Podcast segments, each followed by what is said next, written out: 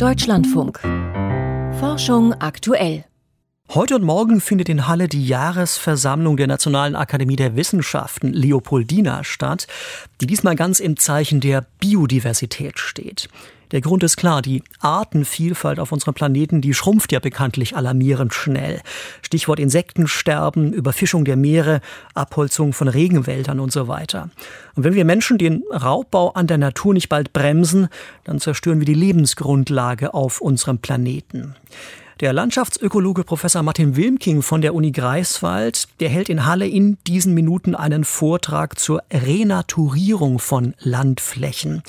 Ich habe ihn vorhin gefragt, welche Rolle könnte die spielen beim Kampf gegen das Artensterben und den Klimawandel?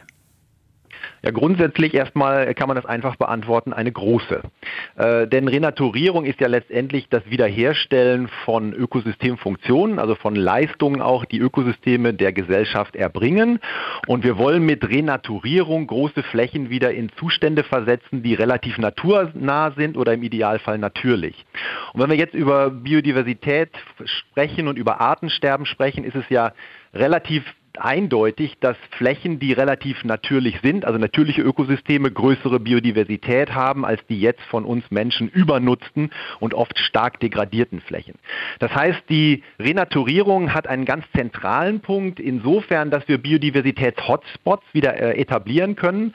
Wenn wir jetzt in Richtung Klimawandel, also der großen Herausforderung unserer oder einer der großen Herausforderungen unserer Zeit gehen, dann können wir dort verschiedene Leistungen von Ökosystemen auf renaturierten Flächen verbinden verbinden und verknüpfen. Also gut für die Biodiversität kann auch heißen gut gegen den Klimawandel. Mit anderen Worten, wir müssen Flächen schaffen, die CO2 binden oder beziehungsweise weniger CO2 emittieren, als sie das zurzeit tun. Können Sie mal vielleicht ein oder zwei konkrete Beispiele nennen, wie sowas denn aussehen könnte im Einzelfall? Also für eine Renaturierung in Bezug auf Biodiversität kann man sicherlich auch über den Leipziger Auwald sprechen. Äh, dort geht es darum, begradigte Flussbetten wieder so zugänglich zu machen, dass das Wasser in die Fläche kommt, dass also wieder sowas entsteht wie Tümpel, wie Verlandungsflächen, wie eher natürliche Hochwasserdynamiken und Systeme. Das heißt, dort muss man Lebensraum wiederherstellen, der durch Begradigung verloren gegangen ist. Das ist hier in Deutschland eine Möglichkeit. Dann kann man natürlich auch, wenn wir hier wir in den Norden Deutschlands blicken, über die Wiedervernässung von Mooren sprechen. Das heißt, wir haben riesige Flächen, die im Norden Deutschlands und auch weltweit degradiert wurden, indem einfach Kanäle reingeschnitten wurden, um das Wasser aus der Landschaft rauszubekommen. Diese Moore werden jetzt ackerbaulich benutzt oder genutzt, teilweise forstwirtschaftlich genutzt. Und das ist ein Riesenproblem, weil die extrem viel CO2 in die Luft pusten letztendlich, weil der Torf degradiert. Und das kann man mit Wiedervernässung zumindest langsam aufhalten oder im Idealfall sogar umkehren. Wie groß sind denn die Flächen, die wir in Deutschland ganz konkret renaturieren könnten oder sollten? Ja. Über welche Größenordnung reden wir da? Also da wäre ich jetzt extrem vorsichtig, irgendwelche Größenordnungen äh, deutlich zu sagen. Also Renaturierung kann ja anfangen mit einem kleinen lokalen Bach und geht dann hin bis zu riesigen Flächen, die äh, 10, 15 Prozent einer gesamten Bundeslandfläche ausmachen können. Von daher wäre ich sehr vorsichtig, Ihnen eine konkrete Zahl in Deutschland zu geben, denn die eigentliche Umsetzung von Renaturierungsmaßnahmen ist immer eine extrem schwierige. Sie müssen sich vorstellen, wir haben jetzt Landflächen, die genutzt werden gerade. Da fährt ein Bauer immer drüber, erntet was und letztendlich kommt jetzt ein Naturschützer oder kommt die Politik, setzt Rahmenbedingungen, die Wissenschaftler sagen, na ja, das und das ist notwendig und dann sagt der Bauer, ja, und wie, wie soll ich jetzt mein Geld verdienen? Also das ist eine Frage, die immer wieder auftritt und wir müssen also letztendlich versuchen, priorisiert an einigen Flächen anzufangen und da würde ich ganz gerne kurz auf die Moorwiedervernässung zurückkommen, denn Moore sind zurzeit im Endeffekt, entwässerte Moore sind Klimakiller. Killer. Also ich benutze dieses Wort extrem selten, so eine Zuspitzung, aber in diesem Fall sind die Moore auf der Welt zum Beispiel, entwässerten Moore, für 5% des gesamten menschengemachten Treibhausgasemissionen verantwortlich. Äh, und diese Moore sind so wichtig, weil sie auf extrem kleiner Fläche extrem viel Kohlenstoff speichern. 3% der Landoberfläche der Erde sind nur Moore, sie speichern aber 30% des Bodenkohlenstoffs.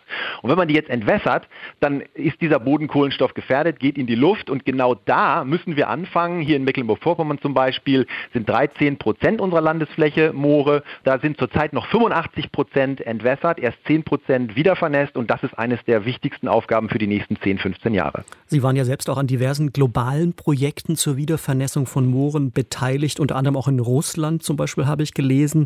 Wie läuft denn so eine Wiedervernässung eines trockengelegten Feuchtgebiets dann ganz konkret ab? Wie muss man sich das vorstellen? Es kommt natürlich darauf an, wie die Ausgangslage ist. Also wenn wir jetzt ein Gebiet haben, was zum Beispiel durch Torfentnahme degradiert wurde oder was entwässert wurde, um da jetzt Landwirtschaft drauf zu betreiben oder im schlimmsten Fall da jetzt Mais anzubauen für Biogas, das ist sozusagen das Worst-Case-Szenario. Man hat also eine Fläche, die letztendlich durch Jahrzehnte von Degradierung und Entwässerung dem natürlichen Zustand sehr, sehr fern ist. Dieser Torf, der der eigentliche Boden ist, ist zusammengesackt, ist veratmet worden, ist verdichtet worden.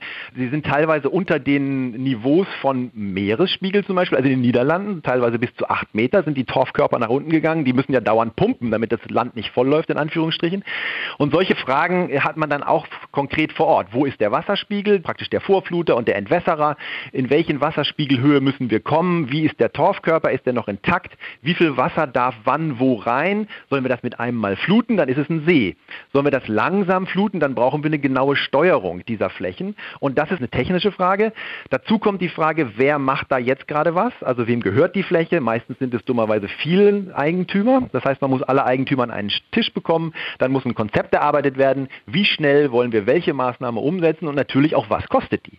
Also wenn wir jetzt darüber reden, irgendwie einen Deich zurückzubauen oder ein Schöpfwerk anders einzustellen, dann sind das ja technische Notwendigkeiten und die müssen auch alle finanziert werden. Und erst wenn sozusagen alle Beteiligten, alle Stakeholder in eine Richtung blicken können und auch ein gemeinsames Ziel entwickelt haben, kann man mit der eigentlichen Wiedervernässung anfangen. Welche Fortschritte haben wir da in Deutschland schon gemacht bei der Wiedervernässung von Mooren und welches Potenzial könnten wir da letztlich heben? Also letztendlich muss man sagen, dass die Zeiten sich auch geändert haben. Wir sind jetzt in der glücklichen Lage, dass sowohl die Politik als auch die Gesellschaft sich vor diesen Fragen nicht mehr verstecken kann. Für unser nördliches Bundesland Mecklenburg-Vorpommern sind, wie ich ja eben schon sagte, 85 Prozent noch trainiert und 10 Prozent schon wieder vernässt. Es gibt einige Projekte, die direkt in der Pipeline sind. Und wenn man sich überlegt, warum wir das machen, dann ist es ganz klar, dass wenn wir über das 1,5 Grad Ziel sprechen, also die globale Erwärmung unterhalb dieser 1,5 Grad Schwelle zu halten, eine Wiedervernässung von und das ist jetzt echt eine Herausforderung, von allen drainierten Mooren bis 2050 ist damit ein Muss. Weil die zurzeit so viel CO2 in die Luft pusten wie zweieinhalb Mal der gesamte globale Luftverkehr. Also wir haben hier Größenordnungen, die man nicht mehr ignorieren kann und für unser Land in MV gibt es Transformationspfade. Es müssen zuerst die Äcker wieder vernässt werden, dann erst zu Grünland, dann wird das Grünland weiter angehoben zu letztendlich einem Niedermoor und im Endeffekt muss in 20, 30 Jahren die gesamte Fläche wieder nass sein, sonst können wir die Klimaziele Ziele nicht erreichen. Und dieser Druck, der jetzt auch von der EU und auch von nationaler und äh, Bundeslandebene ausgeübt wird, ist auch der notwendige Druck, dass die gesellschaftliche Transformation äh, stattfindet, um genau diese Herausforderungen auch äh, angehen zu können und im Endeffekt dann auch das Ergebnis so hinzubekommen, dass wir langfristig auf diesem Planeten leben können. Eine sehr klare Botschaft war das von dem Ökologen Martin Wilmking von der Uni Greifswald. Und weil das Thema so wichtig ist, starten wir hier im Deutschlandfunk ab Montag eine zehnteilige Serie, wo wir eine kritische Bestandsaufnahme der globalen Bemühungen zum Schutz der Biodiversität machen. Verlorene Vielfalt. Wunsch und Wirklichkeit beim Artenschutz. Folge 1 gibt's hier am Montag um 16.35 Uhr in Forschung aktuell zu hören.